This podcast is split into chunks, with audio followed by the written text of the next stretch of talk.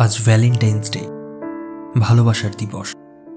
ভালোবাসার এই দিন কিন্তু অনেক পরিবারের কাছে দুঃখের, বিষাদের। কারণ আজকের এই দিনেই ঘটেছিল বেদনাদায়ক ও হৃদয় বিদারক সেই ঘটনা, যা কেড়ে নিয়েছে অনেক প্রেমিকার ভালোবাসা। চোদ্দই ফেব্রুয়ারি দু হাজার উনিশ, দুপুর তিনটে পনেরো। আত্মঘাতী বোমা বিস্ফোরণে কেঁপে ওঠে পুলওয়ামা।